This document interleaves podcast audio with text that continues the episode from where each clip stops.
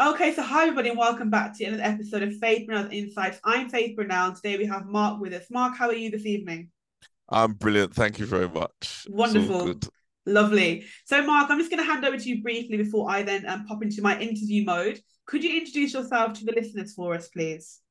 I'm Mark Robinson. I'm a criminal barrister, and I'm um, I practice out of a chambers called Garden Court in central London. I predominantly specialise in criminal defence, and I represent um, people charged with um, serious criminal offences across the full spectrum, mm-hmm. from um, drugs, firearms, serious violence, serious sexual assaults.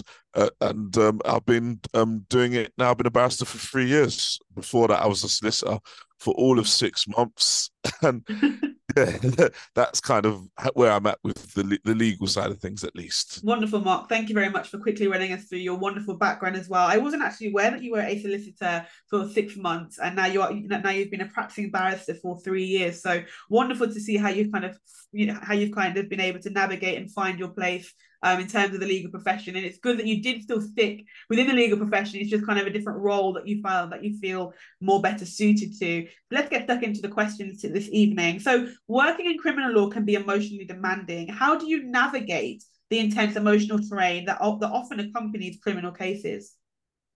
Um, emotionally demanding. I mean, uh, it's gonna sound bad. I think I'm kind of desensitized. You know, mm. nothing really bothers me. I do an awful lot of sexual um, offense cases. I've done rapes, and everything just seems to bounce off me. I, I, I, I don't know. Maybe I had an a, a traumatic childhood growing up. It was mm-hmm. awful. I grew up in care. Right. Um, I saw a lot of gang violence.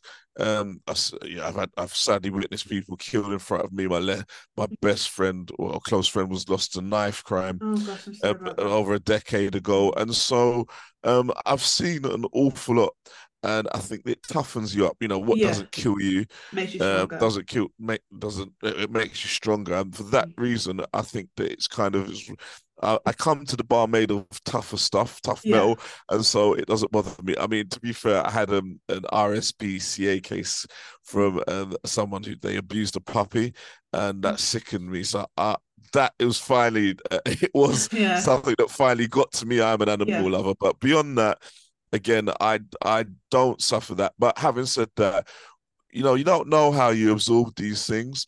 Um, I do occasionally try to have counselling, and and so you, you don't know what you, you build up. So I'm um, uh, on the surface, it, it doesn't bother me. I don't feel it bothers me, but of course, you never ever yeah. know what what may be going on.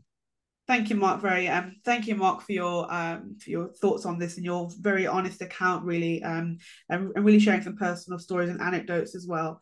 Um, yeah, and, you know, I completely would I completely understand what you're saying as well. Sometimes when, when you see something so much, you do become desensitized to it, and sometimes we don't actually understand the extent to which something uh, or someone really has had an impact on us. So thank you for sharing that as well. And I'm very sorry, as I said to, um, before, to hear that your um, one of your close friends died because of knife crime. Knife crime for me is a passion of mine in terms of understanding and trying to reduce knife crime. It was actually my EPQ while I was uh, whilst I was studying at King Edward's um, in Stourbridge.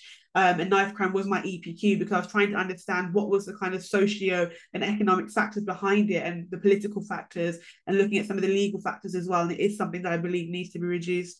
Um, so thank you for for shedding some light on a very important topic. So just kind of, just kind of segueing back into your criminal law background, this obviously requires a very, you know, a very unique skill set. What advice do you have for aspiring barristers looking to develop and kind of work on the essential skills needed for success in this particular field?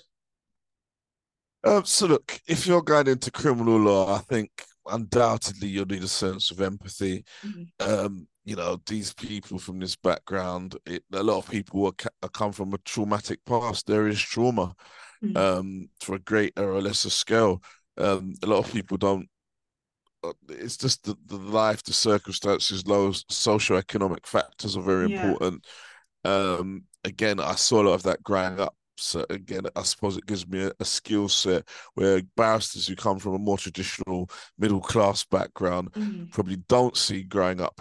Um, I'm not saying that they can't empathize with people's plights, but I think that's an important skill set. And, and also, I suppose that being said, be yourself. The, the, the bar it's changed somewhat. Uh, it's Yeah. still an elitist profession. It's still difficult to get in, but once you do, you, you do get in, especially at the criminal bar, I think where you're from in terms of class wise is not. It's not so important as maybe it once was. Yeah. So don't try to pretend to start talking with a plummy accent Mm. and and and everything. Just be yourself. I do. It works for me, and I've I've managed to build a successful practice just be by being me. Yeah, wonderful, Mark. Those are some wonderful words of wisdom there to be yourself, be confident in who you are, and, and, and ultimately be confident in kind of what you offer and bring to the table as well as an aspiring barrister, um, as well, and as a barrister. So thank you very much for that kind of honest, um, honest deep dive and reflection on that question, which really kind of leads me into my next question. You know, talking a little bit more in depth about the legal landscape and how it's really constantly evolving. So could you shed some light on how recent changes in criminal law have, uh, firstly, impacted your work? And secondly, what strategies have you employed in order to adapt with? Oh, sorry, I've lost you there. Oh, sorry.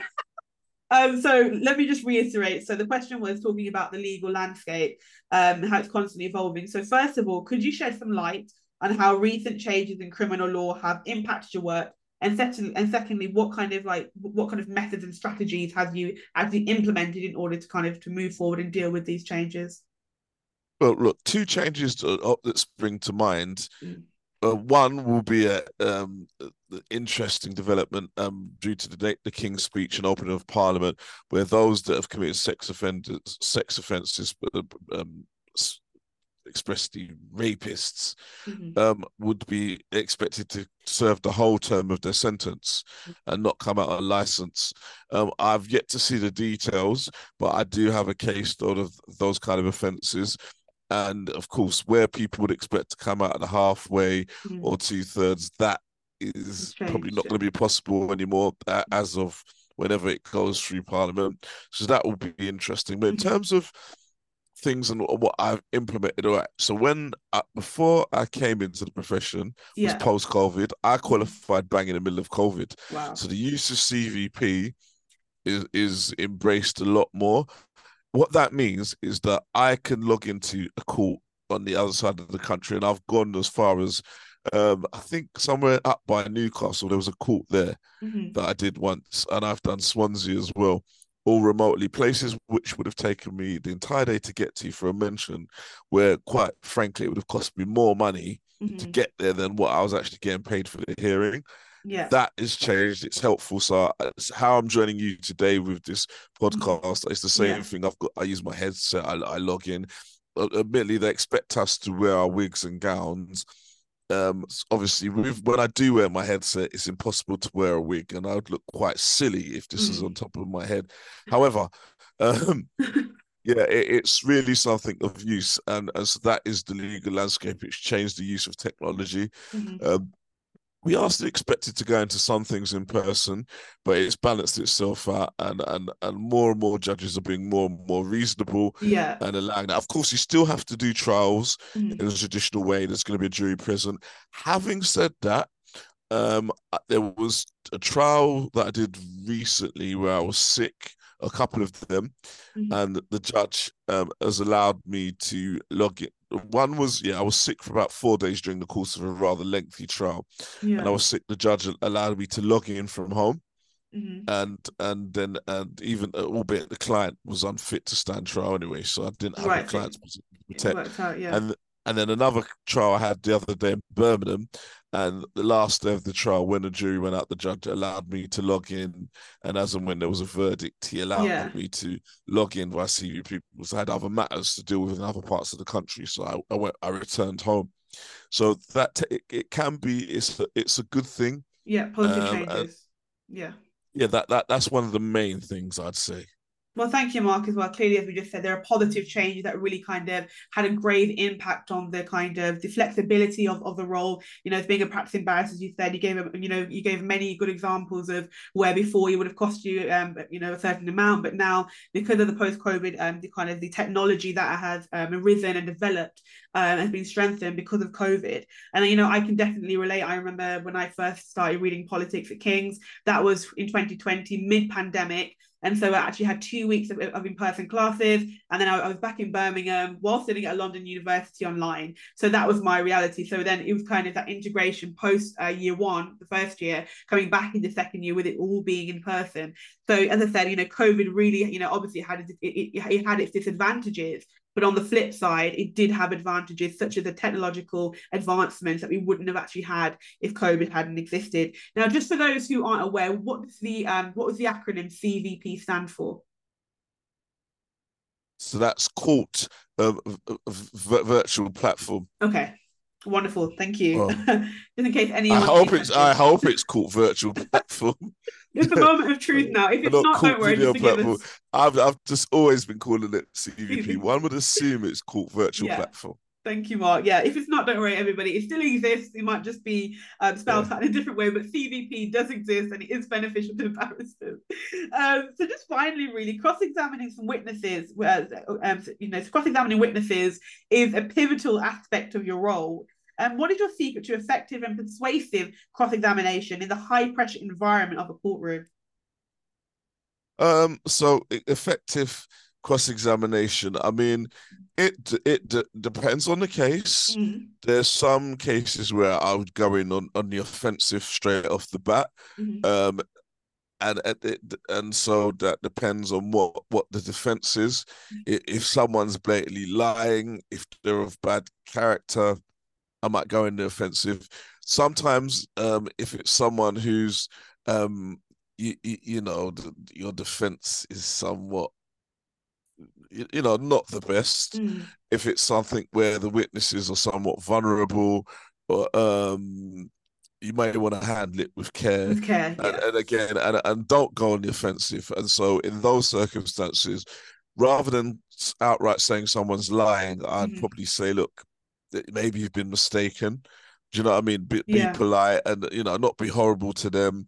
You know, almost like a conversation, and put my client's case in a way where um, it, it's just a mistake and it's all very civilized and polite. It depends, you know, and uh, case by case.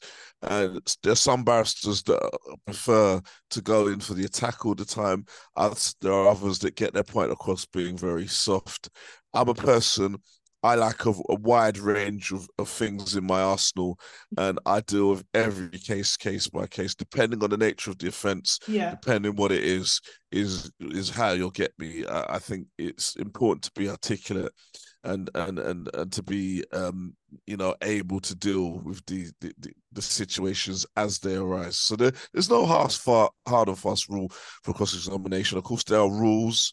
Yeah. Um, with it within it. But of course, when you get there and you've gone past those rules, it's mm-hmm. down to the style of the advocate. Yeah, thank you very much, um, Mark, as well, for kind of talking about your personal experiences. As you said, it's about the style of the advocate as well. And obviously, as you mentioned, there are those kind of there are those kind of standard and set rules of engagement.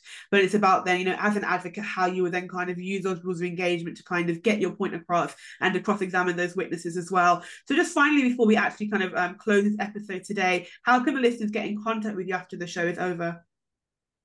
Look, if you love my background, I'm on top of the world right now. So, uh, like, if you if if the if if this is being broadcast live, you can see that I'm on a place outside Earth. But generally, for all people that are on the planet Earth, um, I'd advise LinkedIn so it's mm-hmm. Mark Robinson, LinkedIn. I've got loads and loads of followers.